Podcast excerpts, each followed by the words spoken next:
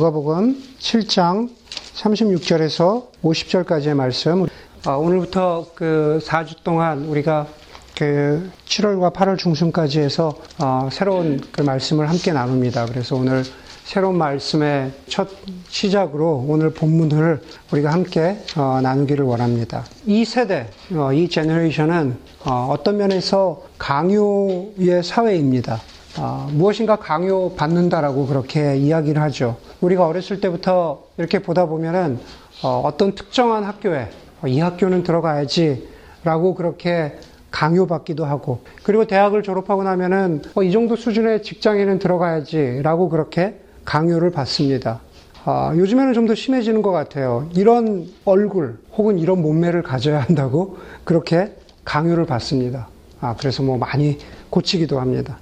혹은 이런 여자, 이런 스펙을 가진 그 정도의 여자와 사귀어야 된다라고 강요받기도 하고 반대로 이 정도의 남자와 결혼해, 결혼해야 되지 않겠나라는 그러한 강요 아닌 강요를 받습니다. 우리의 삶은 어떨까요? 우리의 삶은 이렇게 보면은 이 정도의 차는 타야지라고 강요받기도 하고 또 이 정도 수준의 집에 살아야지라고 강요받기도 합니다.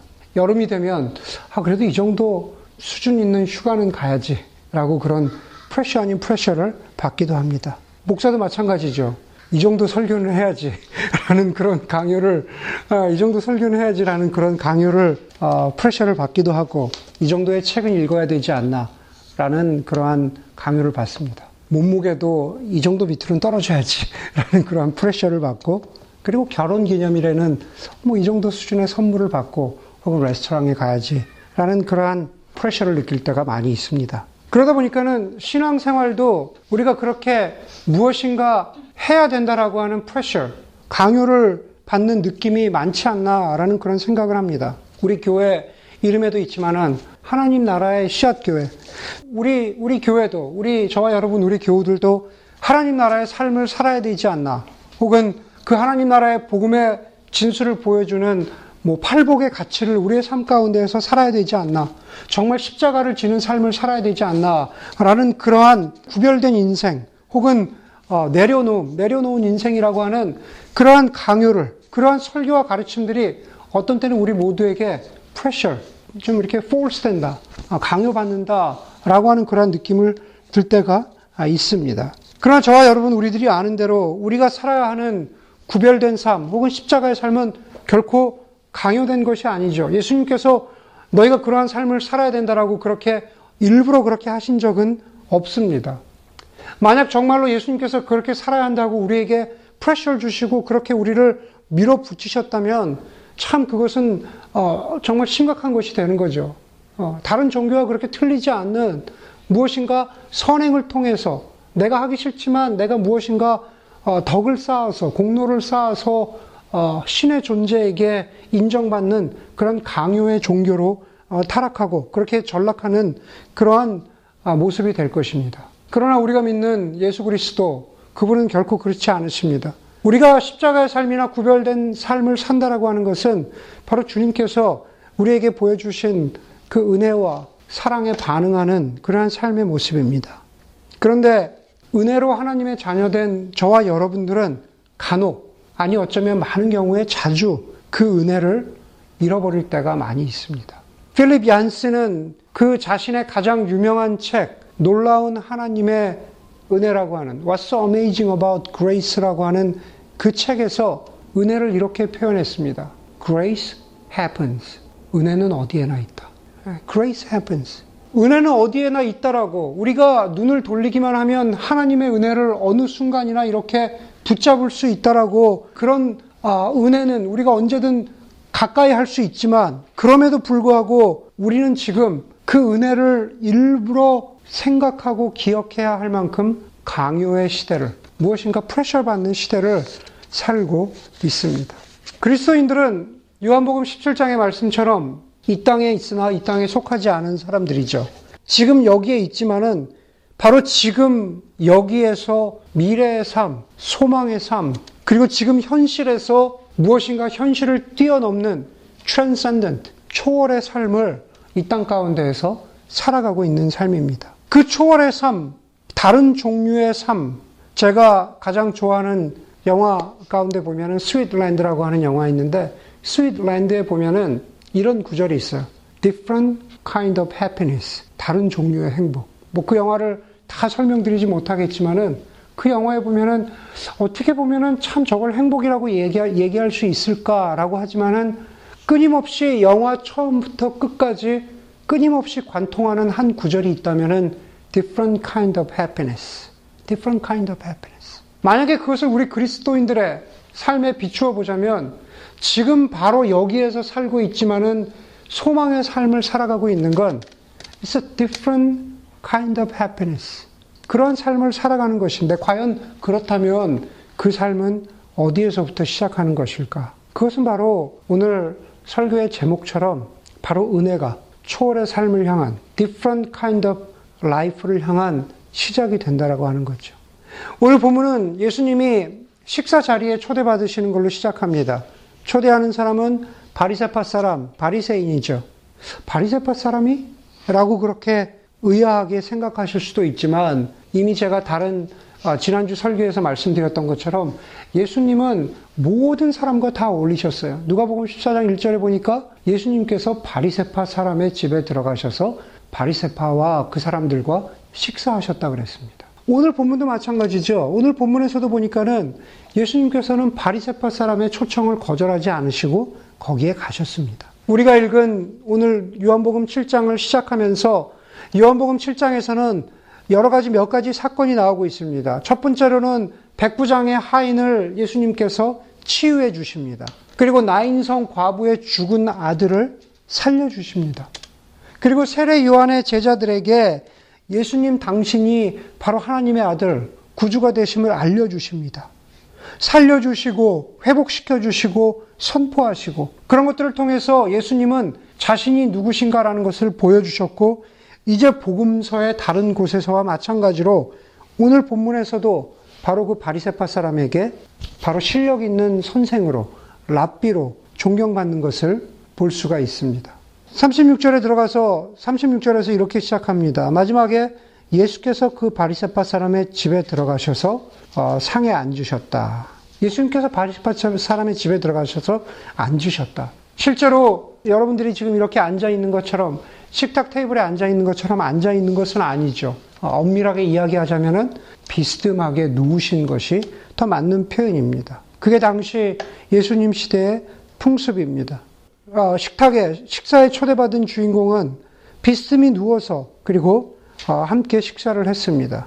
그리고 오늘 보는 것처럼 초대받으신 예수님과 같은 그분은 대중적인 분, 그, 그, 어, public figure죠. 그냥 모든 사람이 그분이 누구인지를 알고 있는 분입니다. 그렇기 때문에 단순히 어느 집에 예수님께서 이렇게 초대를 받으셨다면은 그것을 host한 사람은 그 초대받은 그, 그 main guest가 공적인, 대중적인 사람이기 때문에 누구나 들어올 수 있도록 집을 오픈했던 것이 그것이 아, 당시의 풍습이었습니다. 아무나 들어와서, 아무나 들어와서 예배하는 것, 예배 드릴 수 있는 것처럼 아무나 들어와서 그 식사할 수 있었던 거죠. 그 얘기를 하다 보니까는 원고에는 없던 것인데 이런 게 생각나네요. 우리 형제가 방문했지만은 캠퍼스 사역할 때 한 번은 초창기에는 많은 학생들이 와가지고 뭐 이 캠퍼스 사역, 저 캠퍼스 사역 이렇게 다니잖아요. 그래서 한 번은 어, 막 새로운 사람들이 막 들어와서 예배를 드리는데 아주 가장 잘 보이는 곳에 형제 세 명이 딱 앉아가지고 설교하는 내내 제가 이렇게 설교하는 내내 막 고개를 끄덕이고 어, 반응이 얼마나 좋은지 몰라요. 네. 그래서 야 세 명 건졌나 보다. 이게 좋은 학생들이 왔다. 그리고 끝나고 가서 그 세 명에게 가서 얘기를 해보는데 영어권이에요. 그래서 아 이세들인가 보다. 그런데 또 얘기를 하다 보니까는 Chinese American들 왜 고개를 끄덕이고 그 어떤 포인트에서 정확하게 막 고개를 그때 어, 참 희한했어요. 예. 영적으로 통했나? 누구나 들어와서 예배 드리고 그리고 누구나 들어와서 식사할 수 있었던 것이 그것이 바로 그 장면이었습니다. 그렇게 예수님께서 사람들과 식사 중이었는데 그때 한 여인이 식사하시던 예수님께 다가옵니다. 그냥 평범한 여인이 아니라 37절에 따르면은 그 동네에 죄인인 한 여자라고 했습니다. 그냥 죄인인 한 여자가 아니라 그 동네의 죄인인 한 여자. 아마도 동네 전체가 그 여자가 어떤 여자인지 알고 있었던 것 같습니다.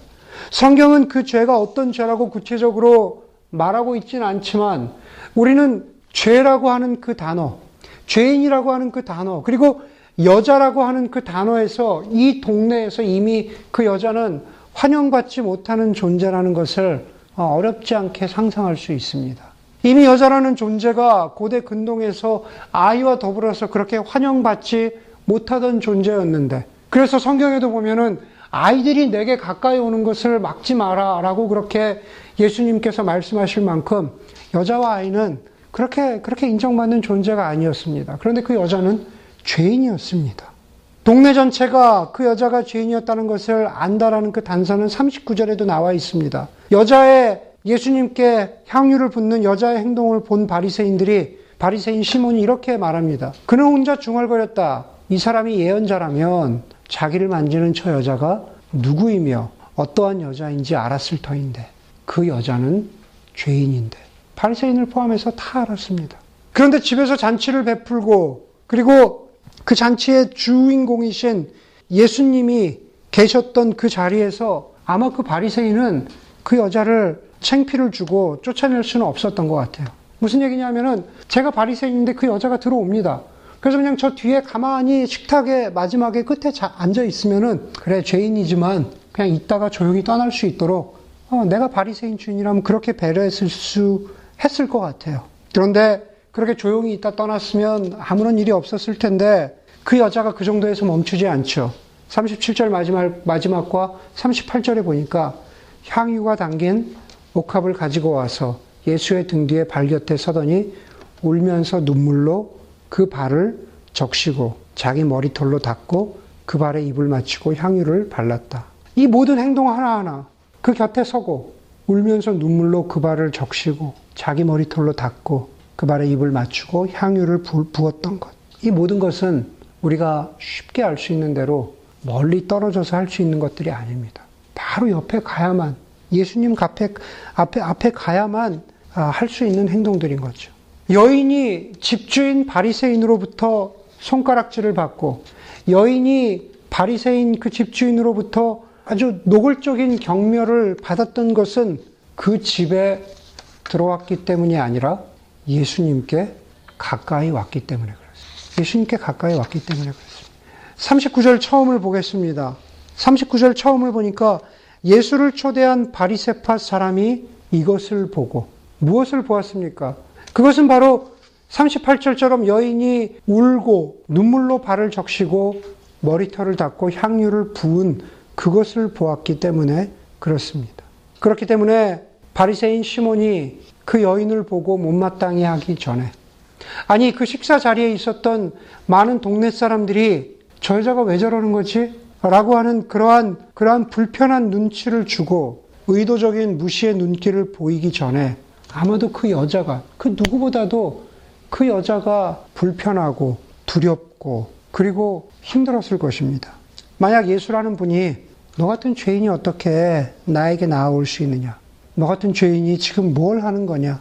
너 같은 여자는 내 곁에 있을 수 없다. 라고 하면서 그 여인을 저쪽 문 밖으로 쫓아내라. 라고 그렇게 했다면, 식사 자리의 주인공이시기 때문에 그렇게 할 수 있었을 텐데, 만약에 그렇게 하셨다면, 그렇게 하시면 어, 어떻게 될까라고 하는 그 두려움이 그 여인에게 있었을 것이라고 우리가 상상할 수 있습니다. 그 자리에 있었던 모든 사람들이 죄인인 것을 알고, 그리고 예수님도 아는데, 그 부끄러움과 수치감, 그리고 그 용기 내기 힘든 그 어려움에도 불구하고 그 죄 많은 여자를 예수님 앞으로 이끈 힘은 무엇일까요? 그것은 바로 은혜입니다. 용서하시는 은혜죠. 이 죄 많은 여인은 예수님의 은혜를 알았습니다. 어디에서 예수님의 소문을 들었는지, 아니, 어디로부터, 어디, 어, 예수님의 그, 그 죄의 용서함을 어디에서 결정적으로 경험했는지 본문은 분명하게 말해주지 않지만, 그러나 분명한 것은 바로 여인은 예수님으로부터 죄사함을 받았다는 겁니다. 여인은 예, 예수님으로부터 죄사함을 받았고 은혜를 경험했습니다. 바로 예수님의 발에 향유를 부어주신 것이 그것이 바로 증거죠. 우리가 본문을 살펴보자면 여인이 머리털로 닦았기 때문에 울었기 때문에 향유를 부었기 때문에 그 결과로서 48절에서 이야기하는 것처럼 여인아 내 죄가 용서받았다라고 하면은 그것은 말이 되지 않습니다. 그것은 여인의 어떤 행동을 통해서 선한 행위를 통해서 용서받았다고 하는 그러한 결론에 이르기 때문입니다. 예, 이, 이 여인이 향유를 부은 것은 용서받기 위해서 향유를 부은 것이 아니라 이미 용서받았기 때문에, 그랬기 때문에 바로 예수님의 발에 향유를 부은 것입니다. 그것이 바로 은혜죠. 예수님이 바리새인 시몬의 집에 들어올 때 바리새인 시몬은 손님에게 해야 할 적절한 대우를 하지 않았죠. 우리가 흔히 아는 것처럼 샌들을 신고 다니면서 먼지를 뒤집어 쓰던 당시의 풍속에 따르면 손과 발을 씻을 물을 내놓는 게 그것이 바로 일반적인데 그런데 바리새, 어, 바리새인 시몬은 그렇게 하지 않았어요. 44절에서 예수님은 바리새인 시몬에게 이렇게 말합니다. 내가 네 집에 들어왔을 때 너는 내게 발 씻을 물도 주지 않았다. 그런데 이 여인은 내 발에 향유를 붓고 있다. 여인이 예수님께 하는 한 행동은 정상적인 행동이라고 보기는 힘듭니다.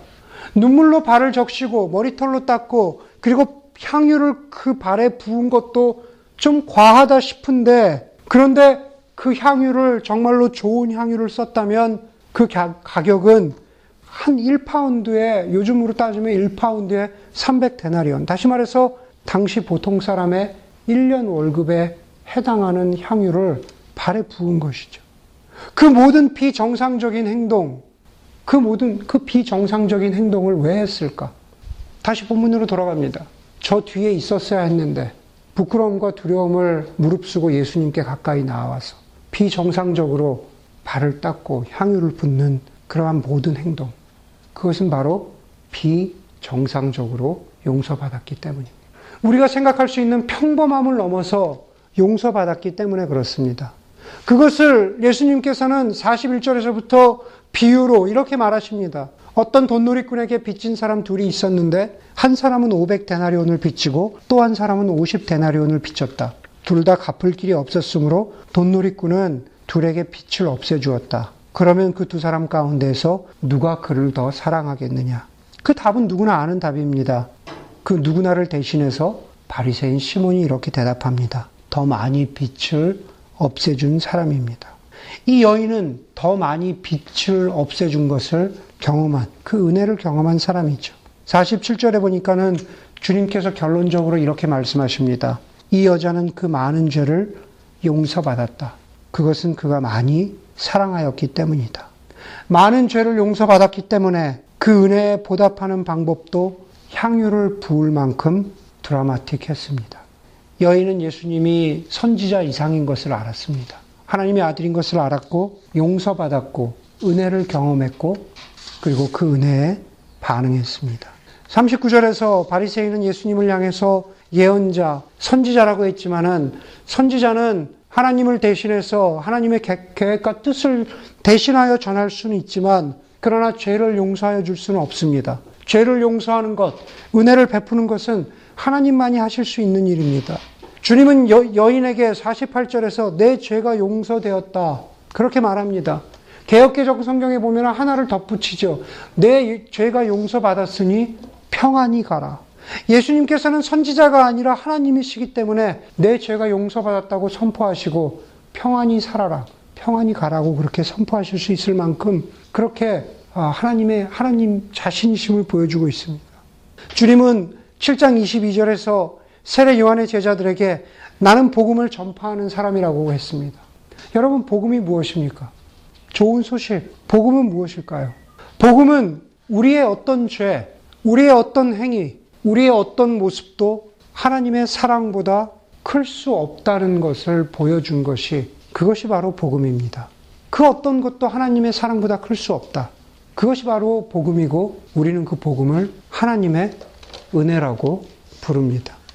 여러분, 많은 사람들에게 우리가 예배 드리고 있는 이 예배당은, 이 교실은 지금 이 순간, 바로 10시부터 11시 반까지는 우리에게는 예배당이죠. 은혜의 장소입니다. 우리가 이 자리에서 예배 드리는 것은 다른 어떤 것보다도 하나님을 기억하기 위해서 이 자리에 모인 것입니다. 아니, 좀 더 정확하게는 어떤 하나님이요? 은혜의 하나님을 기억하고 그분이 하셨던 일, 그분이 하고 계신 일, 그리고 그분이 하실 일들을 기대하고 신뢰하는 것, 그것을 우리가 목소리 열어서 그렇게 하셨고, 하시고, 하실 것입니다. 라는 것을 우리가 고백하는 것이 그것이 바로 예배입니다.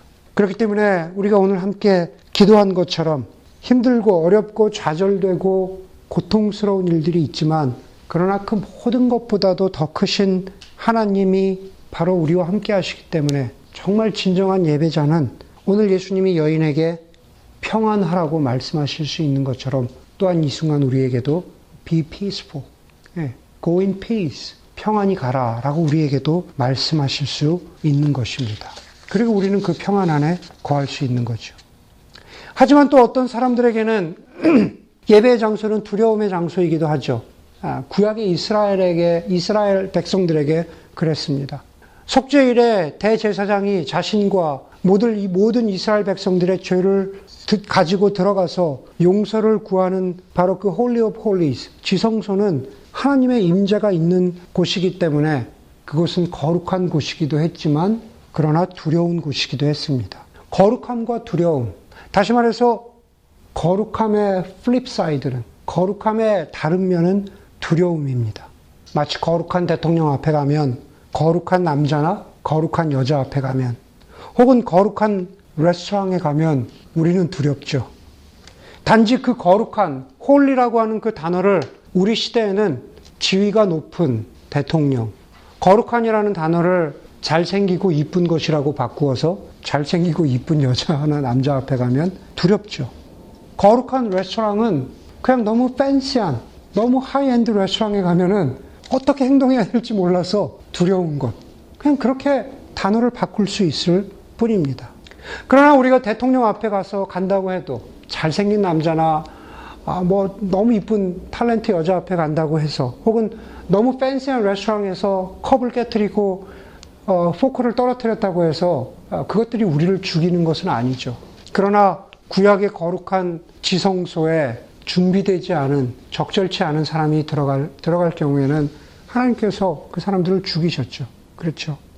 그런데 주님께서는 그 두려움의 장소가 은혜와 사랑의 장소가 되게 하셨습니다. 아, 그것은 다른 것이 아니라 바로 예수 그리스도께서 바로 십자가에서 죽으심으로 그렇게 아, 기쁨의 장소, 예배의 장소가 되게 하셨습니다. 로마서 5장의 말씀처럼 우리가 아직 죄인 되었을 때 하나님께서 당신의 아들을 죽이심으로 우리를 향한 당신의 사랑을 확인해 주셨다라고 그렇게 말합니다. 히브리서 10장 19절의 말씀처럼 형제 자매 여러분, 우리는 예수의 피를 힘입어서 담대하게 다시 말해서 두려움 없이 지성소에 들어갈 수 있는 용기를 얻게 되었습니다. 라고 그렇게 말합니다. 그것은 우리의 용기가 아니라 하나님께서 우리에게 주신 은혜 때문에, 바로 그 사랑 때문에 그렇습니다. 그것이 바로 은혜의 힘이고 사랑의 힘입니다. 중요한 것은 바로 이 시간, 매주일 우리가 예배드리는 이 예배의 장소뿐만 아니라 우리의 삶의 모든 것을 은혜의 장소로 만드신 그 예수 그리스도를 믿고 나오는 믿음. 오늘 본문에서처럼 죄 많은 여인은 자신의 두려움을 떨쳐버리고 자신의 부끄러움을 떨쳐버리고 은혜를 믿고 의지하여 주님께 나왔고 주님으로부터 용서함을 받고 그리고 은혜를 누렸습니다. 여러분들은 어떠십니까? 과연 여러분들은 이 아침에 예배에 나올 때, 아니 매일 아침 저와 여러분들은 눈을 뜨면서 과연 우리가 아까 처음 설교 첫 부분에 나눈 것처럼 이 땅 가운데에서 different kind of life. 오늘 본문에 비추어 보자면 정말로 은혜의 삶을 살기를 원하는데 과연 여러분들의 삶의 두려움과 나약함과 용기 없음과 부끄러움을 한꺼번에 덮을 만큼 그 주님의 은혜와 사랑이 여러분들을 덮고 계십니까? 주님의 은혜와 사랑이 우리, 우리, 우리의 삶의 모든 부끄러움의 자리를 대신한다라는 사실. 우리의 죄책감이나, 우리의 부끄러움이나, 우리의 아픔이나, 우리의 절망이나, 우리의, 우리의 보이지 않는 것 같은 그러한 깜깜함 속에서도 하나님께서 은혜의 능력으로 그것을 덮어주신다는 사실. 그것이 있을 때 우리는 은혜로 살아갈 수가 있는 것입니다. different kind of life는 바로 우리에게 언제나 그 자리에 있는 은혜로부터 시작한다는 사실을 우리 모두가 기억할 수 있는 여러분들이 되기를 주의 이름으로 간절히 소원합니다. 함께 기도하겠습니다.